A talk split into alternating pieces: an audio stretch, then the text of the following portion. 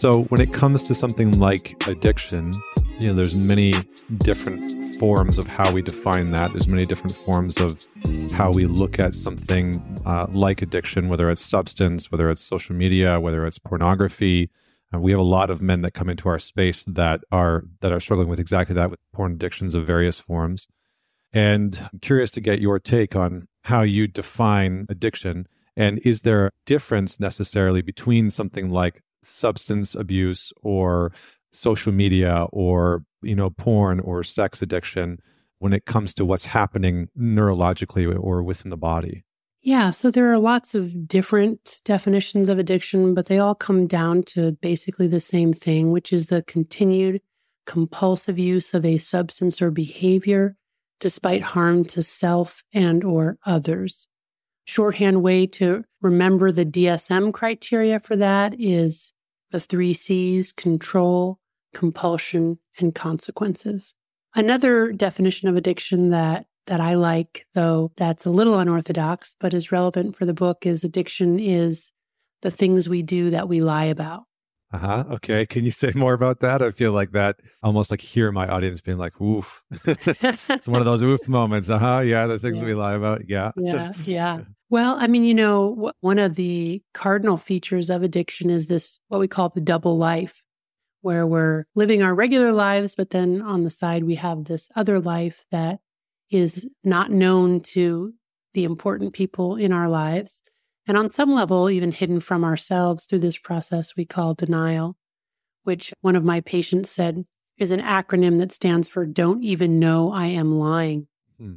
And I love that because it really does represent the ways in which we can have this divided brain where we're living out certain behaviors, but not even acknowledging to ourselves that they're happening. They're in this kind of dream, like waking dream like place in our minds. And is there eh, like is there some sort of advantage to that kind of behavior? Is there is there like an evolutionary advantage to that? Is there a biochemical benefit to that? Because it seems like that's such a prevalent thing that has emerged within our species. Our brains have evolved over millions of years to approach pleasurable stimuli and avoid painful ones. And it's what's kept us alive in a world of scarcity and ever present danger. So it makes a lot of sense that we would be wired this way. The problem is that we've now created a world of overwhelming abundance. So what was once an adaptive mechanism has become our Achilles heel. I would say also that, in my opinion, people with severe addiction are people who, in another time and place, would have been the most adapted among us because they would have been the ones willing to search longer and further to find that oasis in the desert.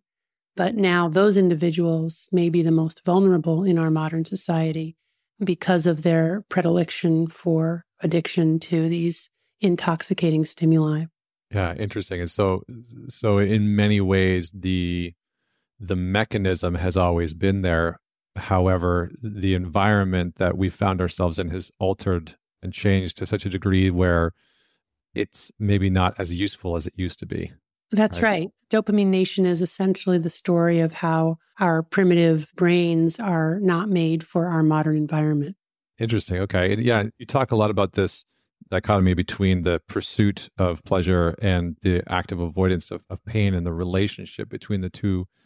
Can you just say a little bit more? Maybe we can start to go into this, but can you say a little bit of, of what's actually happening in the brain when we're pursuing pleasure and trying to avoid pain? Because those are two sort of different systems that are at play, if, if my understanding is correct. Yeah. So, one of the most interesting discoveries in the field of neuroscience in the last 75 years is that pleasure and pain are co located. And by that, I mean that they are processed in the same parts of the brain and they work like opposite sides of a balance. So, when we do something pleasurable, our balance tips slightly to the side of pleasure. We get a little release of dopamine, our reward neurotransmitter in the brain, um, and we feel good. But one of the overarching rules governing that balance is that it wants to remain level. It doesn't want to be tipped to pleasure or pain for very long.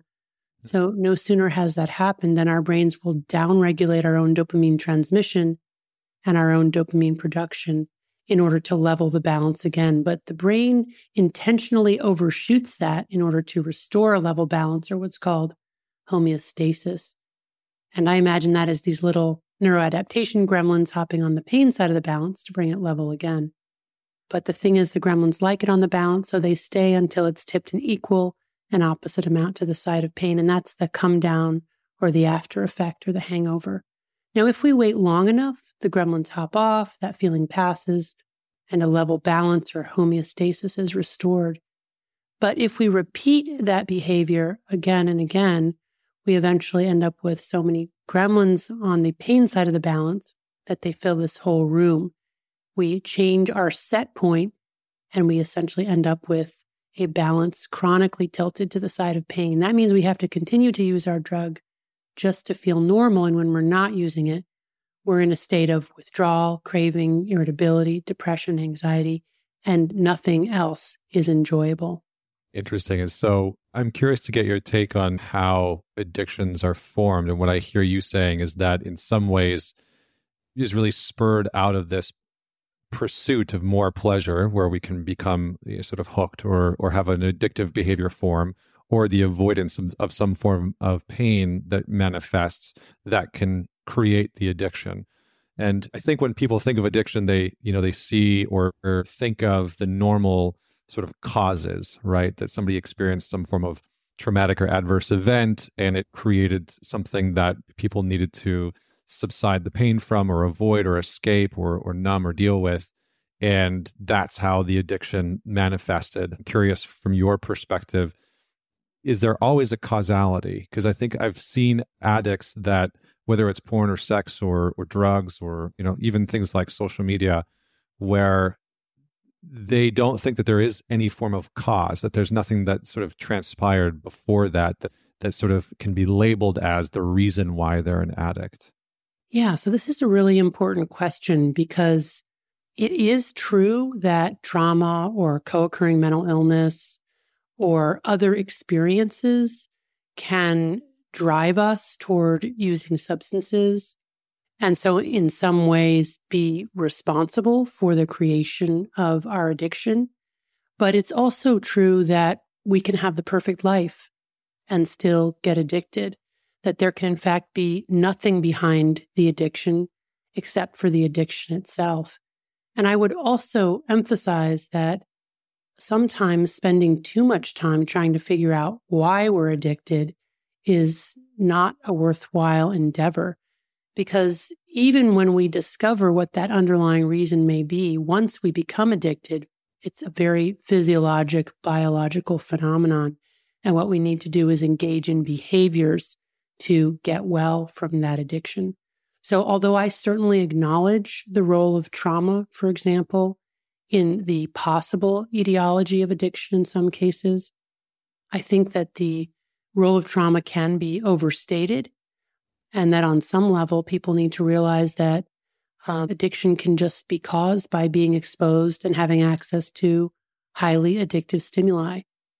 And I emphasize again and again that in our modern world, it is the increased access, the almost ubiquitous access to these drugified experiences and substances that makes us all vulnerable to addiction.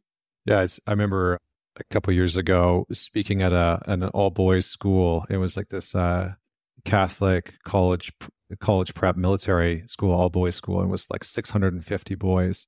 And I was doing some research leading up into this of, of talking to the boys because they wanted me to come in and talk about masculinity and and they wanted me to address porn. And I was like, wow, that's you know really offloading some responsibility onto me. Yeah, right? wow. And, and but anyway in, in my in my research i found that a lot of young boys a lot of young men are are coming into finding pornographic materials between the age of 8 and 11 now. And i thought to myself what a what a challenging thing to find at that age you know especially if you've never had anyone talk to you about sex talk to you about what's happening in the body you know, none of those things. And so in the school i just did an exercise. I had a I had a couple slides, and and at one point, this slide, you know, went this the screen that was up there. It said porn on the background, and you know, all the boys, 650 boys, and they are still, you know, kind of making noise and wrestling around. And I said, okay, the teachers are all going to turn their back. And so all the teachers were in the rafters. And I said, all the teachers turn your back and the parents turn your backs. and so they all turn their, they all turn their backs and turn around. And I said, all right, all right, guys, raise your hands if you've watched porn. And these guys were, from, you know, these boys were from grade four all the way up to grade 12. And I would say probably about 95% of those boys put their hands up. And yeah. I was shocked. Mm-hmm. I was really shocked, you know. So later on that night, I had a conversation with the parents of all, not all the boys, but whoever wanted to show up. And we talked about engaging that conversation. So I think what you're saying is right, is that we have access to things that we've never had to experience before. You know, right. things like social media that are literally designed to try and capture our attention. And I don't want to get too far ahead of myself, but I can't find, I can't seem to help myself but ask, like, how do we begin to regulate our systems, you know, our, our, our brains, our nervous systems in a world that is designed to hook us in, in some ways? So, I don't necessarily think that we need to talk about strategies specifically, but if you want to just speak to that briefly before we go back into what we were talking about. Yeah, I mean, I think this is the very premise of Dopamine Nation that that acknowledging that we are living in this drugified world with 24/7 access to these highly reinforcing substances and behaviors that children from a very young age have access to drugs that would have been unimaginable even a generation ago and that that we have to take on this very real conversation about what this means about our development, our behavior, our values. You know, how are we going to navigate this really unprecedented time in human history? So, I guess to better understand this, that we can have a, a better conversation around, you know, this the drugified, you know, whether that's social media or or things like pornography and what's happening. Can you just give us a, a, bit of a basic understanding of the neurochemistry of addiction and what's actually taking place within us when we are experiencing a, an addictive behavior? Sure. So basically, the slide into addiction is when our pleasure pain balance gets weighted to the side of pain, such that we then have compulsive urges to repeat the behavior, uh, not just to get pleasure, but but merely to uh, regain homeostasis. So I think that that's the key piece. We start out using for fun or to solve a problem, but we get to a point where we're using because we're using, right? We get caught up in that vicious cycle of not being able to put it away because our physiology has adapted to its constant presence. And for people who have no personal or family exposure or experience to addiction, I often um, suggest the experiment of just putting your smartphone away for 24 hours. And if you're willing and able to do that, noticing how preoccupied you are, especially in the first 12 hours, thinking about where your phone is, who might have contacted you, what you might be missing, why it's so important to not do the experiment and instead check the phone again, because it doesn't really matter doing the experiment. It wasn't really that important to you in the first place or a million other reasons that you justify to yourself why it makes sense to go grab your phone. And to do that experiment is really to get a little bit of a window in what it's like for people who become addicted, obviously to a much greater degree with much more significant consequences. And again, physiologically, what's happening is we've basically overloaded our reward pathway with dopamine such that the brain has to adapt by downregulating our own dopamine production, we enter a dopamine deficit state. And it is that dopamine deficit state that drives us to seek out our drug, again, in order just to restore homeostasis, not, not even to feel good, but to stop feeling bad. Okay. Interesting. Yeah. So, how does that differ from what's happening in, let's just say, like a withdrawal state? Like when you're going through withdrawal from uh, your social media usage or from your you know your drug of choice how is that different from what you just described or is that a similar mechanism? It's the exact same mechanism but it can be much more subtle and much more protracted. So acute physical withdrawal tends to last days. This is a phenomenon that can really last weeks or months or in some cases of severe addiction even years just because it requires a lot of work on the part of the brain to restore baseline dopamine levels. And this is what we talk about with the protracted abstinence syndrome. You know, why it's it's often very puzzling when we see people with severe addiction who get into recovery, whose lives are going so much better, and then who relapse, seem to relapse out of the blue. Mm-hmm. And to understand what's going on there is it's really necessary to appreciate that those folks are not walking around with a level balance, right? They're walking around with a balance that's chronically tilted to the side of pain. They're in a dopamine deficit state. And so everything is exertion for them. And they're sort of bombarded with these constant intrusive thoughts of wanting to use. And it's not that they're indulging themselves when they relapse, it's that they're finally giving in to just a relentless onslaught of cravings and physiologic urges to use.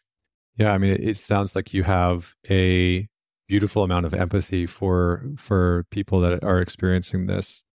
What's it like for you to walk around in our in our world and see the world that we live in, see the modern Western culture that we live in through your lens, having been somebody that has researched this and, and worked with addiction so much and, and knows so much about it? Like, what, what's your experience with that? Well, I think my main experience is wanting people to understand where the relentless pursuit of pleasure and comfort leads so that they can, in understanding the neuroscience, really reframe their own goals and experiences, reconceptualize why they might be depressed and anxious, and reconsider some of their coping strategies, which typically lean toward trying to increase comfort, when in mm. fact, doing that may be very wrong thing for how to feel better. I will also add that as a parent of teenagers, I'm worried for my kids growing up in this world. Um, my kids are exposed to things that I hadn't even heard of, heard of until I was an adult. And I'm both curious and worried to see what they're going to do with all of that access and all of that information. It certainly is a, a very strange time to be growing up. I know you talk about different cultures and you give some interesting examples of like how the Greeks dealt with it and you know what it looked like in, in China and you know what it looked like in, in India and just different stories. And so I'm hoping that maybe you can talk a little bit about from what you found how have we culturally throughout history tried to approach addiction and what's what's been some of the views and maybe what's been the the most surprising thing cuz yeah I'll I'll pause there before I give you more questions yeah sure one of the big surprises was that we've had drug epidemics for 500 years that we're in the middle of a historic opioid overdose crisis the level of death is astounding. I mean, it's gone up by tremendous amounts even within COVID. So now 100,000 people are dying per year. And that's not, that's only one slice of the addiction problem because people also die from tobacco and alcohol too. And we've we've tended as different societies to respond to those addiction epidemics in a variety of different ways. And the thing I found really interesting about those responses, whether it was the European response to tobacco when it first landed in like 1500s, 1600s, or the first American opioid epidemic, which happened around the time of the Civil War, or the stimulant epidemic we had in, say, like the 1920s, is like in the social responses to those epidemics, we see how people make sense of addiction. That also reflects the individual idea of how people understand drug problems and also how we go wrong with drug problems. And uh, there's a lot we could say about that, but the the bottom line is we tend to swing between these extremes. That sometimes it's a prohibitionist crackdown. I think uh, you know goes along with what we were saying earlier that there, there's also a tendency for this sort of overwhelming and really harsh self discipline. Like I'm going to cut it out in a way that's not really kind and compassionate toward myself, or or we can swing toward an answer that is sometimes too focused on mutual help and neglecting the other sorts of things that uh, are necessary, like medical treatment or like science or like prohibitionism. So, uh, you know, I'm not in favor of like total crackdowns. A, a, very crude war on drugs has never really worked, but we do need some common sense regulation. As we've seen in, say, like the runaway tobacco companies or the runaway opioid manufacturers in the 1990s. But it, a lot of it is finding that golden mean, is uh, finding the the wise middle ground where there's like the right dose of discipline, but also tempered with compassion and wisdom and community and all the rest. Hmm. So, in some of the ancient cultures, are you saying that we have kind of historically dealt with addiction in roughly the same way? Like, I know in the book you talk about, you know, the Greeks had a word. Uh, I think it was phil- Philoppides. I don't. I'm, yeah. I'm, probably saying it completely wrong, but it was like yeah. uh, love of drinking sessions, and then in in Tenzin uh, described a pact that he made with the gods to stop drinking only to only to later get drunk at a banquet. And so like it's kind of shown up throughout our history you know? Yeah so i would just love for you to speak a little bit to that of what you've seen of how we've been trying to sort of solve this maybe i don't know if problem is the right word but how we've been trying to relate to addiction throughout history throughout the writing. Yeah i like that revision how to relate to addiction because in a way it was a bit more flexible in the past hmm. in several areas. Uh, it's not that we've always responded in the same way, but I do think that we've gone through different cycles and we have to be aware of those cycles if we want to step back and have a fuller picture of the situation.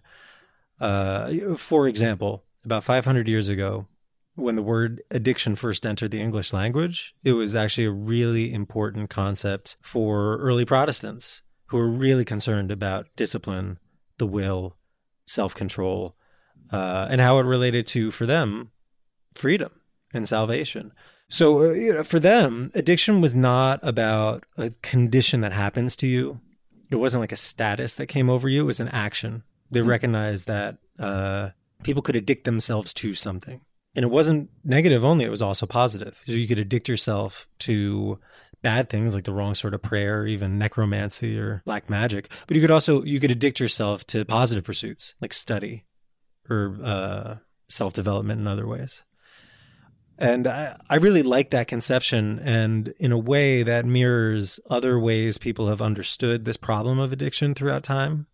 And it's really only recently that it's gotten narrowed to a very small slice of human behavior. It's meant to mean the farthest extremes of a particular type of problem and just substances and not, not this mm. sort of broader conception of all the other ways we might we might like devote ourselves to a thing and then in the process lose our freedom it's like willfully giving up your will i mean you use the word devote there and i think it's interesting because in some ways there is a devotionary aspect to addiction you know that there's like david foster wallace talks about how everybody worships something, right? Whether they admit to it or not. It's like we are worshiping creatures in some capacity. And it would seem as though there is an element of devotion that comes into addiction. I'm I'm curious if you agree with that and if that has sort of shown up uh, you know within your within your research. Absolutely. You know, the word devotion came to my mind because I was thinking about a book by this great English scholar Rebecca Lemon who wrote a book Addiction and Devotion in Early Modern England early modern meaning like 1500 to 1700 roughly. And that's the way it was understood. It was a strong devotion. It was a particular type of strong devotion that impinged on people's voluntary behavior. It was a voluntary behavior that you did that then took away your voluntariness and impaired your own freedom. Hmm. Uh, but uh, you know, absolutely, it's not. I think we lose a lot if we think of addiction as something that just happens to us because throughout time, people have recognized that addiction is really universal. The concept underlying it are, are things that everyone shares. That's my experience with working with patients. Uh, the same self control problems that people have in severe cases of addiction are essentially the same as people who struggle with work or with sex or with money or with status or external validation or gambling or whatever. It's a it's a severe matter of degree but it's not a difference in kind. It's not like there's a totally different kind of mode of existence. That's my view, at least. Hmm. Interesting. And so you you mentioned that the word addiction really only came into our usage like 500 years ago. So when you look back before that, how did people label? How did people identify addiction? Like what were some of the cultural terms? And I think the other piece is how were people who were viewed or perceived to be I will just use the word addicts because that's what we use how were they treated socially? Because I think uh, I'd like to better understand like you know how did people a thousand two thousand years ago identify these people? How did they treat them? And and have we shifted at all? Although I'm sure that it ebbs and flows throughout time but yeah let's let's explore that a little bit. Yeah it's a really important question because what I call addiction and what you call addiction might not even be the same as what somebody called it addiction 100 years ago Hmm. or 200 years ago, let alone what people called addiction before addiction had a name. And, and what I mean by that is, uh, I do think there's something real there. I, I got tremendous identification when I saw these stories, like from 1000 BC, somebody with gambling addiction in the Hindu Rig Veda, or Hmm. Uh, like you mentioned, the the Chinese poet uh, a couple thousand years later who struggled with drinking and then couldn't stop. So I think there's a there there. I think I really think, and you know, maybe that sounds stupid to some people because anybody who's struggled with addiction in their life uh, has a real sense that this is something urgent and life threatening and important. But I, sometimes when people talk about these concepts, it's almost as if you know it's an idea or it's a social construct or it's not really real. Uh, so I feel it's important to say that. Uh, and at the same time, what we think about addiction is so strongly influenced by our cultural and social background, these like legacies of our ancestors, whether it's just our parents or family of origin, or whether it goes back deeper and deeper. And that's part of what I was trying to get at in the book is what is that cultural and historical baggage that we carry around with us regarding self-control? How does it help us? How does it hurt us? And um, so you were asking about how people make sense of addiction before addiction had a name. I like Aristotle. We were talking about him before, so I guess my mind is going there. But uh, Aristotle had this one particular way of describing self-control problems that uh, I think is akrasia. You talk, you know, Greek pronunciation. It's all Greek to me. I've heard philosophers say it in different ways, but akrasia was something really special for him. It, it's often translated as weakness of the will, or another translation is incontinence, which I think is a really nice, evocative statement, where uh, you do something that you don't want to do, even knowing that it's not the best option for you. So it's not like it's not like doing something and then regretting it later. It means like with your eyes wide open, with the full knowledge in the moment that uh, this is not the right path, that it's harming you, you still go through and do it. And uh, you know, one example is I might make the resolution, and many times I did make the resolution when I was drinking. Tonight's the night. I'm not going to drink tonight. I really need to start cutting down. I know I can get a handle on this. Maybe I can prove to myself that I can I can walk it back on my own. And that intention is very clear in the morning, at midday, in the afternoon when I'm coming home from work. And then almost as if I'm watching myself do it when I get lonely or when I get stressed or when I just have a craving, I, I watch myself walking out the door down to the corner store, buy the drink, and even knowing and saying to myself, this is not really what I want to be doing and it's going to wind up harming me, I still drink the drink. And I, I think people have that experience with, with food and with money and with all the other stuff that we talked about before. Um, but it's a really beautiful model because it includes choice. It doesn't mean that addiction is a choice. It doesn't mean that people are doing a bad thing by choice. It just means that there's like some way that choice gets askew, the choice gets disordered. Uh, and it's not that all or nothing binary we were talking about before. You know, I think what's interesting, I think what I hear you saying is is that self control and our perception of self control has been really at the the sort of center of this exploration around addiction for thousands of years, right? Whether it's Aristotle, you know, whether it's in China, whether it's in India, whether, you know, it's in modern day North America. Is it about how we relate to self control? Is it about our perceptions of how much we should have control over ourselves? You know, or or is part of it about how we shame ourselves for not having control, or like, you know, maybe fetishizing in a way. I don't know if that's the right word, but I'm going to use it. Fetishizing the being out of control, you know, because I think about my own history with addictive behaviors, and there was almost something unspeakably alluring about not having control. You know, I think there were, that was just part of the cycle. Later on, I would shame myself for not having control over what I wanted in that moment. But there was something almost appealing about like, oh, I, I can't control this this part of me. Or I can't control this behavior. And so I'm I'm curious to get your thoughts on all that. Yeah, Connor, I really identify with that. I, I personally really identify with what you're saying, where I I had this sense that I was almost revolting against my own harsh inner disciplinarian. And mm. I was so tight and so focused on getting ahead or mastering myself that it was suffocating.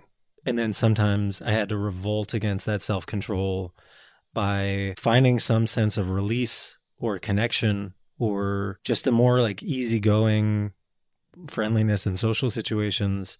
That was definitely a part of my whole addictive pattern for sure. And I think it's good to identify that uh, our ideas about self control can sometimes be really harmful and really influence the way that we think about addiction. It's a big part of the American story, actually. Mm. A lot of my book takes place in North America. That's partly because it's a book for me trying to make sense of what happened to me and my family. And so I look to my own legacy, but it's also because addiction has a particularly rich history in the United States. And United States doctors and thinkers were in many ways the originators of some of the key addiction concepts. And there's some thought, there's some speculation this might be an unsolvable historical riddle because it's about sociology hundreds of years ago. But there's some thought that the addiction is a particularly modern American phenomenon hmm. where uh, the United States is so bound up in these ideas about individualism and self reliance and discipline, um, going all the way back to the colonial times when, like, salvation, you could prove that you were worthy through your own like self discipline and good works and then, of course, this notion of like a self made man, proving yourself without assistance, the sort of like cowboy ideal.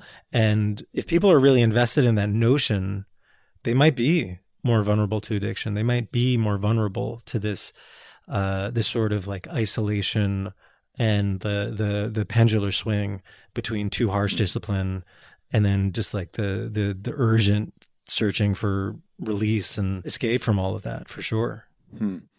Yeah, I mean, it, it's interesting because I think about media I've consumed from other cultures. Like I'm a big, I love Japanese culture, and so I've kind of gone down the rabbit hole in a lot of like those old samurai movies and um, you know studying Zen and and all those different components. And it, it does seem as though the individuals who have had some form of addiction, or at least the portrayal of the people that have had some form of addiction, are maybe few and far between as we go back you know further further back but it almost always is related to from my from my perspective somebody that has lost a sense of of meaning within their lives somebody that has lost a sense of communal belonging and somebody that has maybe disconnected from uh, a spiritual undercurrent within their life that they had before you know so like you know this this sort of classic samurai losing his master and sort of losing purpose and function and you know all, losing his way and then turning to the bottle and that becomes the new master and etc and then having to overcome that. But that does seem to be something that has played out through throughout history. I'm, I'm curious if i'm curious to just circle back on this notion of how we have treated people uh, with addiction and if there's any sort of ties between how we have you know because we we have an interesting relationship with our modern culture with people that have addiction. And there's many different camps i think to how people treat them right? There's ostracization there's sort of outcasts. It's like well they should just get it together. There's uh, you know wanting to sort of swing in and save them and and be the hero in that person's story you know there's many different avenues that people try and take within our modern culture and I'm curious if there's any sort of historical precedence in that, like if that's something that we've tried to do, or if that's sort of a new thing that we're creating all this infrastructure around trying to support people that, that are struggling with addiction. It's a relatively newer innovation in historical time, at least, mm-hmm. that we divide up people according to good drugs and bad drugs. Mm uh, because people use drugs for reasons. As long as we've had human societies, we've sought out ways of using drugs. But a lot of our current drug policy and our stigmatized views about drugs come out of these massive drug panics, at least since the 19th century, when people got freaked out about Chinese immigrants and opium. Mm. And so there's a big scare about that. People got freaked out after the Civil War about uh, black people and supposed associations with violence, with cocaine use, even though everybody was using cocaine at that time. You know, like, um, white mine workers in West Virginia were using cocaine too, but it was the the black dangerousness myth that really kicked up fears about cocaine. And then even among my own ancestors, European ancestors who came to the Northeast, the, the poor urban underclass sparked a huge sort of moral panic in and of themselves. This is the origin of sort of like the Skid Row archetype of like the dangerous, seedy underworld. And um, those fears got attached to heroin, which is a new drug around that time. Mm. And um, there's a really strong and concerted effort to divide people up by good drugs and bad drugs in American society, especially we seriously overinvested in the notion that certain drugs are dangerous invaders. They have to be defeated at all costs. They're definitely negative and they're going to take you over like some sort of possessing, invading force. And that's really dangerous notion because it comes back to bite us all. It really rebounds to, to harm everyone because while we're villainizing certain drugs, which in itself doesn't do anything to help, uh, and can even be a weapon for oppressing other people. Um, it also blinds us to the supposedly good drugs. And that's happened over and over and over again. I mentioned just briefly that there was a, a, stimulant epidemic uh, around the time they were invented. I mean, this uh, synthetic stimulants like methamphetamine came about in the 20s, 30s, 40s. And because they, they work in a different way and they seem different than, say, opiates and cocaine, the pharmaceutical companies were able to sell these narratives saying these things aren't really addictive because real addiction is this thing over there that's associated with Chinese and black people. And that caused tremendous harm across the whole spectrum to the, you know, to the privileged, to the, um, to the marginalized. So, you know, I, drugs and drug policy can be really polarizing, but the, the one important message about that is that drug, you know, drug use is not necessarily problematic for everyone. I think we've come to associate certain drugs with sort of like automatic instantaneous addiction and it just doesn't work that way you know i think it's the allure of spiritual philosophical frameworks like zen to most people you know is that you're going you're accessing some secret and this is maybe a sort of mundane example but uh, you know i remember watching kung fu panda the first time and uh, you know he gets to the point where he gets the scroll and then this the scroll has nothing on it. It's just a golden mirror that reflects back his image. And he, he's very disappointed, and he goes back and he has a conversation with his father, who's a, a duck. And the more I talk about this example, the more I'm like, this sounds so childish. But but the, the, he goes back to make soup and take over his father's uh, noodle business. His father has a noodle soup business, and and there's a secret to his father's noodle soup and his father finally discloses the secret which is that there's no secret ingredient yeah, yes. and it's sort of this epiphany moment where he realizes that the mirror reflecting back his image is that he already is you know it you know he's already a part exactly. of everything he already has the secret within him etc and so it's it is interesting because i think our ego needs a kind of hook to bring us in. And I think that the Western ideology of enlightenment is that hook, you know, this notion that you're going to get this sort of a luminous understanding of the cosmos and all of her secrets will be revealed to you, which I think is certainly a part of it. Yes. Um, and then, yeah. So can, can you just comment on that maybe? Uh, just sort of take that and run with it? Yeah, I think that's very well put. Very, you speak beautifully, actually, Connor. Very, I mean, it's just lovely listening to you. And thank you. I mean, you're, you're right on. I totally agree. I suppose the the Zen view would be, or uh, if I can speak to that, I don't even know. One way of looking at it from a Zen perspective is that there is something sort of special to be discovered, but it's only special in the sense that we just don't normally see it. It's not special in the sense that it's some, you know, remote and spectacular accomplishment because it's already here. What, what, what, you know, all these almost corny spiritual paradoxes are true that what we're looking for is totally already here. So, so a great teacher, a great figure like the Buddha, you know, all he could do was help people find something that they already had. Same is true today with any no you know no matter the guru or the spiritual methodology or the app you're listening to you know if it's a meditation app all they're really guiding us to is something that you could say we already have or you might better say we already are but we're just really unaccustomed to noticing it. We're we're very strongly habituated conditioned both by our culture but also by ourselves. You know we we do our own conditioning as well as, of course, external events will encourage us to condition ourselves certain ways, of course. But really, it's us that obscures what I would say it's fair to say we most want. I think we humans long for nothing so much as peace and happiness, a sense of belovedness and loving.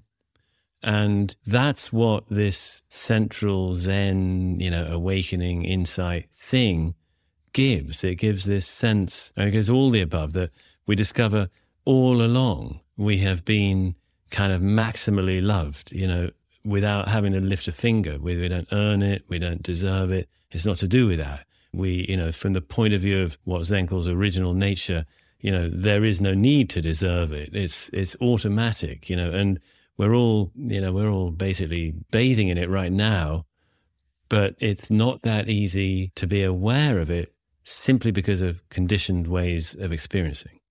So it sort of is a bit special in some ways, but it also definitely isn't in other ways. Mm-hmm. yeah. Yeah, no, no. I was just going to say, I think that's, I think that's great. I, I want to just sort of come back to a little bit of the basics so that we can then traverse, hopefully, into some of the the deep end um, of the pool, as it as it were. So, why Zen for you? What what drew you towards it? What was your experience? Um, because I, I think that that is kind of interesting based off of what I've read and what I know about you. Yeah, thank you for asking. I mean, I think in part it's what we were already talking about that as a as a teenager I was reading basically Zen poetry. I didn't really know it was Zen. I just knew it was fantastic poetry that I loved, you know, by those old Chan or Zen masters from from China. Then I I guess yeah, I was like reading, you know, reading the Dharma Bums by Kerouac. He was talking about Zen a lot in that. So I started picking up this Zen thing.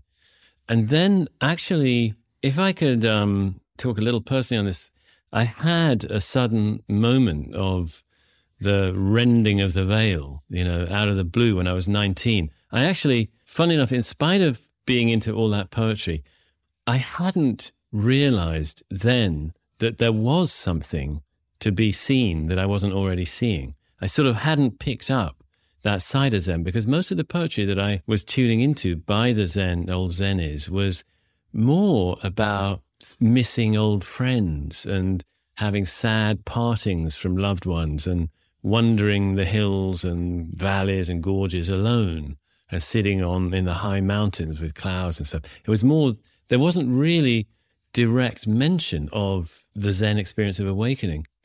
And so, I, so it really wasn't actually on my radar. But suddenly, when I was 19, out of the blue, I happened to have a really quite strong revelatory sort of moment out of nowhere that that really turned my world upside down because I had no idea what it was, but I, I knew I'd, I'd suddenly sort of discovered the truth of life or something. It's what it felt like.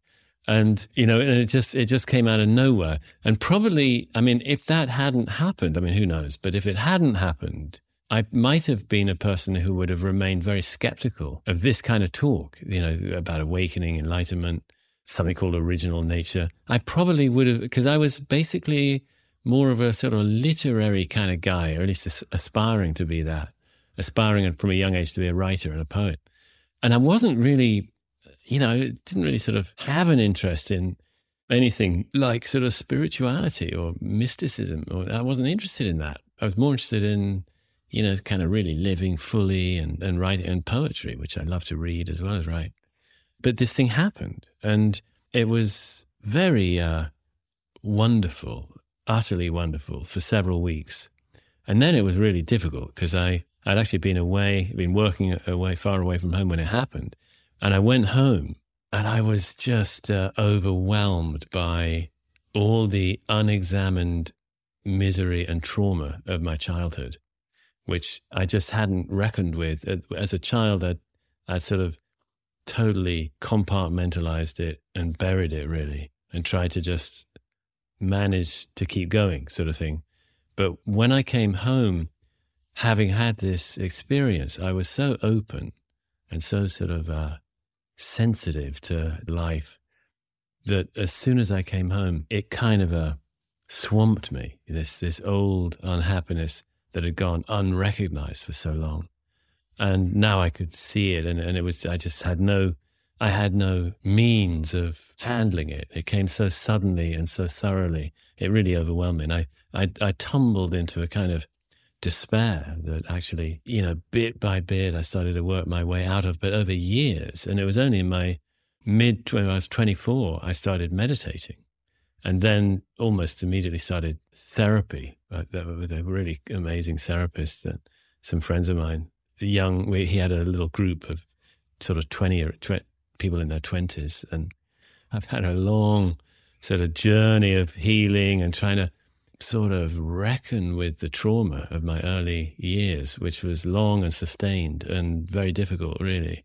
And so can you can you go back and just maybe give some context for the experience itself? Because I feel like that might just serve for the just what we're pointing towards. I think might I think it might help the listener. Yeah, on the well on the trauma side, I mean, I was left alone by my mother when I was six months old for 10 days. And that was the way she weaned me.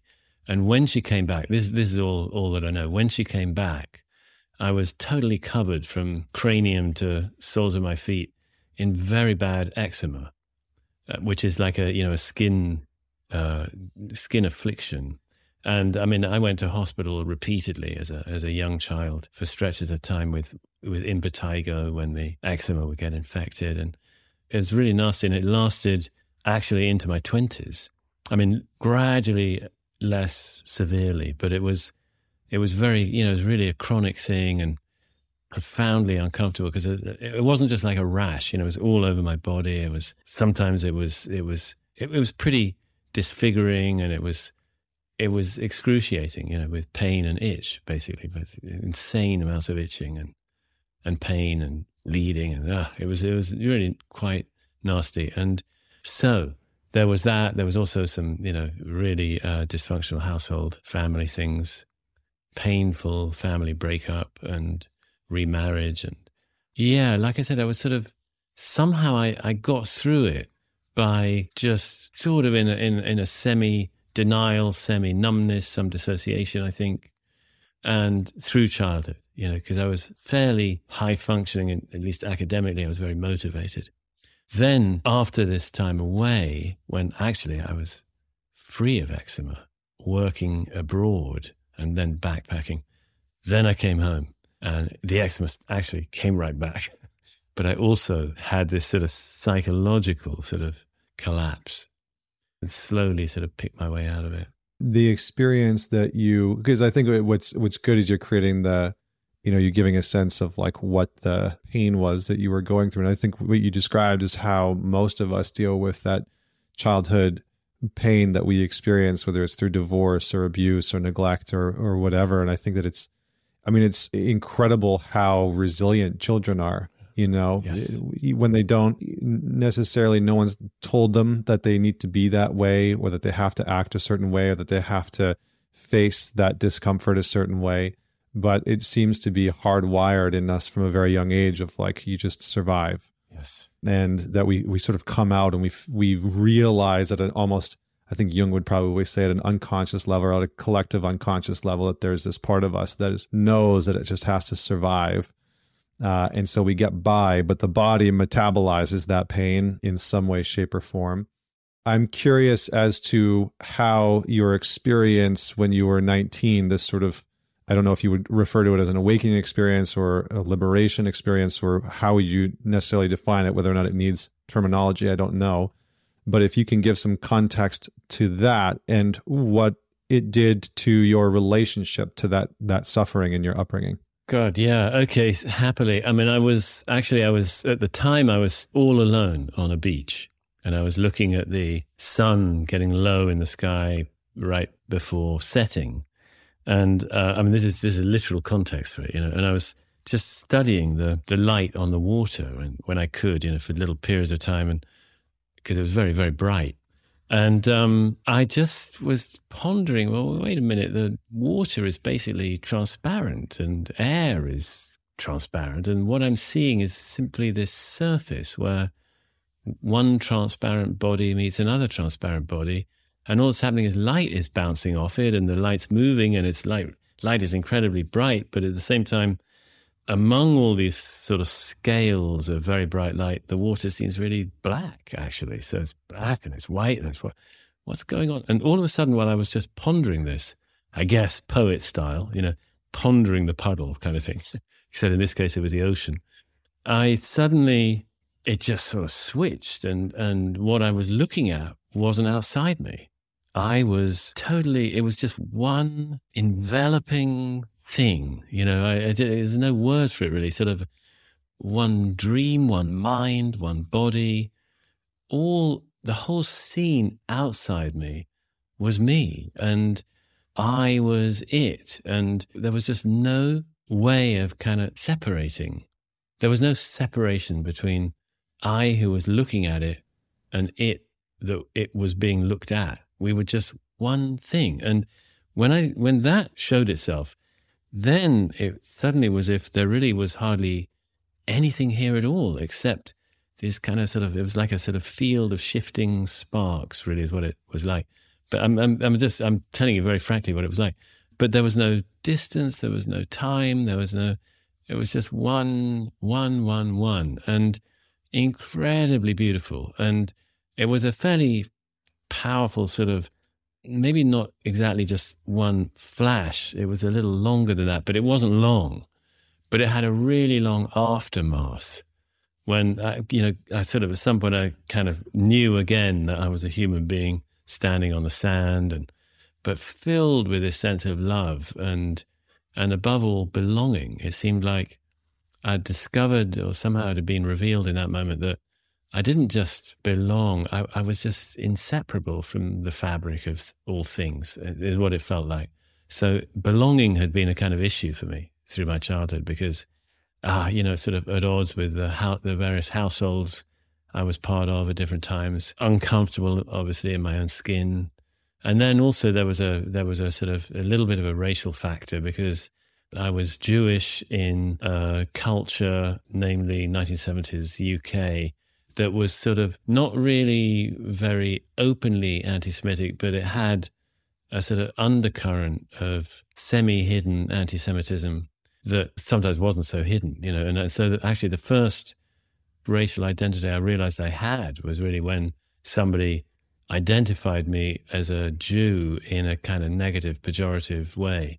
I don't want to go too much into the weeds. I had actually been brought up basically without any Judaism. My dad was a an atheist, and and we weren't we weren't really practicing or even sort of very. It, it really wasn't part of our identity in my early years, actually, until it sort of started to be impressed on me from outside. So anyway, that that gave a sense of like another layer of sort of not really knowing the feeling of belonging. And then this experience happened where, wow, this is like a unconditional belonging. And it was, it was so, so beautiful. And and then that was another thing that was sort of, you know, I felt sort of, I was bereft of when I came home. I suddenly felt I spiraled into a kind of deeply shame based isolation.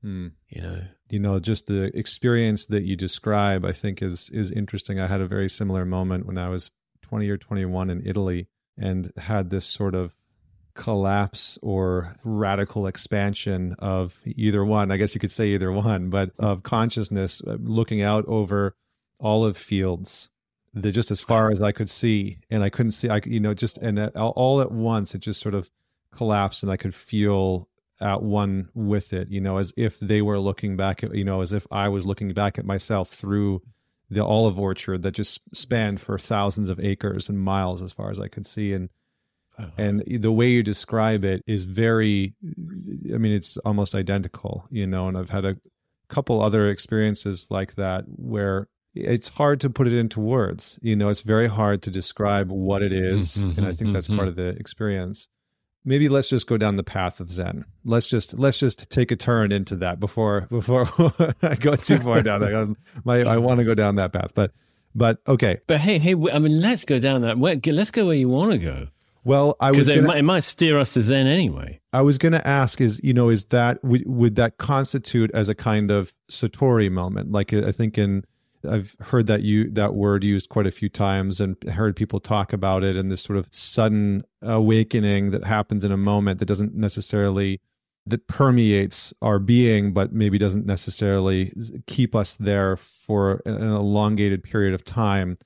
And I asked that question specifically because I've noticed within myself, and I've noticed within a lot of people who are spiritual but don't identify uh, within a religious context, that there's this predilection towards chasing Satori and our culture chasing our, our culture chasing these moments of enlightenment through ayahuasca or mushrooms or vipassana meditations or you know something where mm-hmm. people have a moment and they're trying to get back to that experience because it is so blissful and beautiful. And i know i've caught myself in that and i know i've certainly heard it within the culture. And so i was curious would you describe that as a satori moment or how would you describe satori and then what are your thoughts on this sort of draw towards or our, our desire towards trying to come back into those moments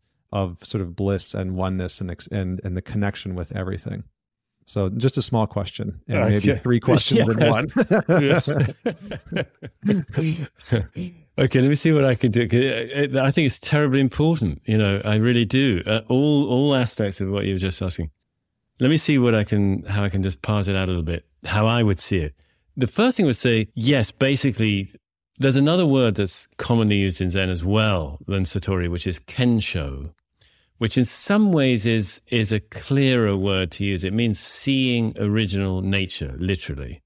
And it, it does indeed mean something like what we've both apparently undergone in our in our youth. You know, that is a very beautiful description of the olive orchard looking back at you with the orchard looking back at yourself. I, I, I know what you're talking about. It's very wonderful. And yes, indeed, I think that would be, these would qualify as Kensho.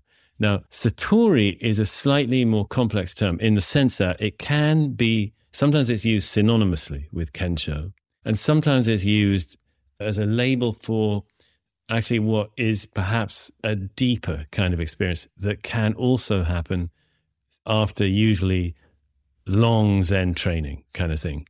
And that has other names as well, that deeper kind of experience. And the reason it's deeper is only in the sense that, you know, the Kensho, or, or sometimes also called Satori, in one sense, Satori is used, you know, it is basically temporary. You know, it sort of happens and then it sort of recedes, and of course, it leaves a most important impression, and it, it you know, it's shown us something, and um, that we had not thought of before or heard it. Maybe we've heard of something like that before, but it's nothing like seeing it for ourselves or experiencing it for ourselves. There's no compensation for that. That's the only the only way to know it is to find you are it, and we do in those moments, and then it tends to recede, and the the you know the habitual ways of experiencing you know come back.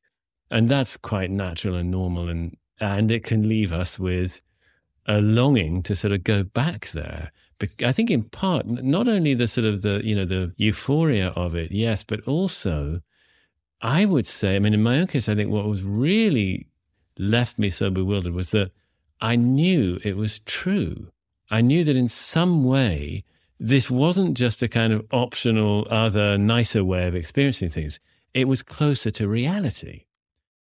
I, I think one of the things that I really appreciate is that you do bring things back to an experiential nature. And in a time where we are so riddled with and consumed by the addiction to thinking, which takes us out of experience, which takes us away, I, arguably further away from awareness itself, this nature of being that you're talking about, away from consciousness. Yes. I appreciate the, the, the sort of relentlessness of pulling things back to that experiential yes. aspect and element. Yes. Uh, I'm not against thinking, as you know. Uh, um, mm-hmm. I like thinking. I think thought is a is a beautiful instrument, but I like to to think. I like to to build it. Um, I want to build a model of reality with, with with thoughts. I want to base it on something that is true in experience. Otherwise, otherwise we could just pluck any theory. If we do not demand that our models of reality are grounded in experience, then any theory will do. Mm-hmm. Yeah. So I, I love thinking, but thinking, in my opinion, should, should serve experience and come from experience and actually lead us to our actual experience. Because most of us, we perceive the world. Our, our experience is filtered through the overlay of conceptual thought. So we don't really experience reality as it is. We experience reality as it is filtered through our faculties of thinking and perceiving. So the purpose of thinking, at least in this context, in the context that we're speaking, would be to probe deeply into what is true of our experience and to help us to experience reality in a way that is that is true and then that, that, that primary, the fundamental fact about reality, uh, I would suggest is, is that it is one. There is one infinite, indivisible reality and all people, all animals and all things derive their apparently independent existence from that single reality. In, in other words, we are, we are one.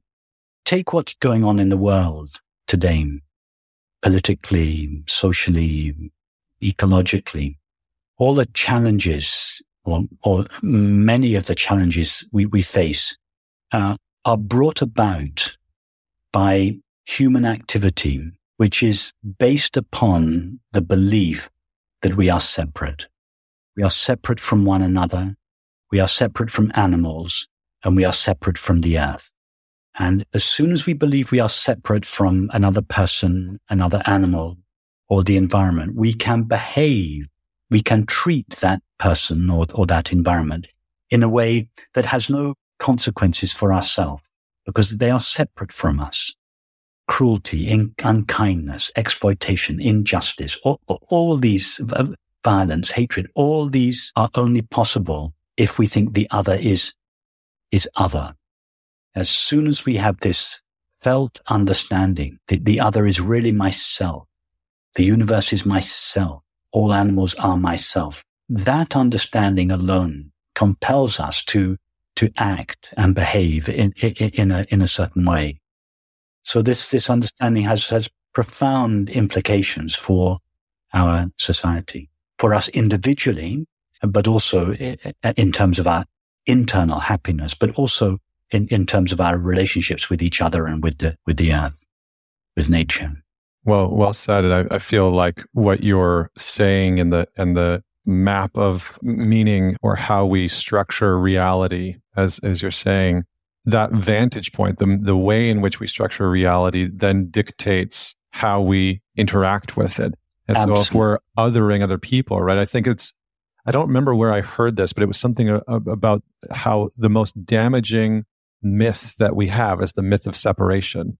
And yes. that as a human species that we, when we allow that myth of separation to become a sort of cornerstone of our belief systems and how we operate, that it is catastrophic. And so I believe that what you're saying is that myth is exactly that. It's a myth.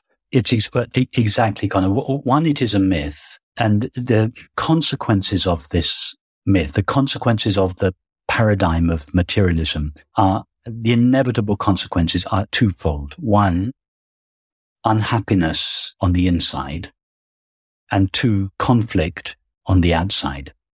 Conflict with, uh, between people and animals and the exploitation and degradation of the earth. Th- th- these are the inevitable consequences of the materialistic paradigm, the, the, the paradigm of separation. Unhappiness on the inside, conflict on the outside. And by contrast, the inevitable consequence of the non-dual understanding is peace and happiness on the inside and love and beauty on the outside. But by love and beauty, I mean the recognition that, that, that we are one, that we share our being with everyone and everything. Yeah, it is in some ways our work, our challenge, our confrontation to, and, and this is just my, my experience, like the, to move back towards that version of reality, that non dual version of reality where there is no other, because it is so easy to create that objectification, you know, to objectify someone who, who believes differently or thinks differently etc. And so I know that we're close on time here, and I feel like I I could selfishly speak with you for an entire day and not come away with uh, without more questions and, and comments. And, and I really love this dialogue, and so I'm wondering if you can speak to that because I, I hear you sort of saying that this practice, and there, there's, I'm actually going to bring one of your own quotes into the fray here, and, and I'll just let you wrap up as you see fit. But in the meditation retreat that I took part in with you, you said prayer is an act of returning to the empty sanctuary of the heart. And there was something about that almost invitation, you know, invitation that felt so potent for our current time where we are, we have become a culture that is just drenched in separation and mired by our propensity to objectify other people. Yeah. So I'm hoping that you can just speak to how we move more directly towards the not the elimination of that objectification, but the the return to our, our natural being as we started off this conversation. Just yes, yes. Prayer is the this movement, this return to the empty sanctuary of the heart, prayer or meditation or contemplation. By the empty sanctuary of the heart, I mean our our naked uncolored being, just the fact of being aware. Before our being is colored or qualified or conditioned by experience, just naked, self-aware being. And that experience, that non-objective experience is the same for everyone. Everyone's thoughts, feelings, sensations, perceptions are different, but the fact of being aware is identical for everyone. It is our essential nature and it shares none of the limited qualities of objective experience. It has no, there is no sense of lack in it. And thus its nature is joy. There is no agitation in it. Thus its nature is peace. And I, I would suggest that it is the, that we as individuals emerge out of the universe. So the fundamental nature of our ourself must be the same as the fundamental nature of the universe for the same reason that the nature of the wave is the same as the nature of the ocean. So the essential nature of what we are, just infinite self-aware being is, I would suggest the same as the nature of the universe. So this recognition that this return to the empty sanctuary of the heart, we return to our naked being and we first discover its nature as peace, and joy, the, the, the peace that passeth all understanding. But then the more deeply we go into it, we realize that this being is the being that we share with everyone and everything. And this takes us out of the privacy of our own heart, out into the world. And we realize that the, the, the being we are is, is shared with everyone. The recognition of our shared being is the experience of love or beauty. So these two aspects the, the inner recognition of our being as peace and happiness and the recognition that we share our being with everyone and everything, the experience of, of love or beauty. These are the two hallmarks really of the, un, of the non-dual understanding. And you talked just a few minutes ago about purpose.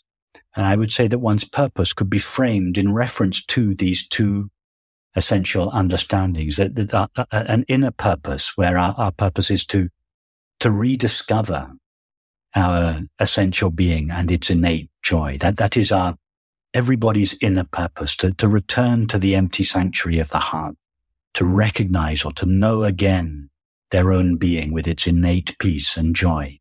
But then we also have a purpose which relates to the second aspect of the non-dual understanding, namely that we share our being with everyone and everything. And that second our outer purpose, so to speak, would be to bring this understanding out into the world, to share it in the world in some way. And it might be uh, what I'm doing, speaking and writing, and it might be what you're doing, holding interviews and podcasts. And there are, there are numerous other ways where this understanding can be communicated in, in the world. So uh, I think these are our two, the two tasks to discover the nature of our own being and then to share that discovery in one way or another with humanity.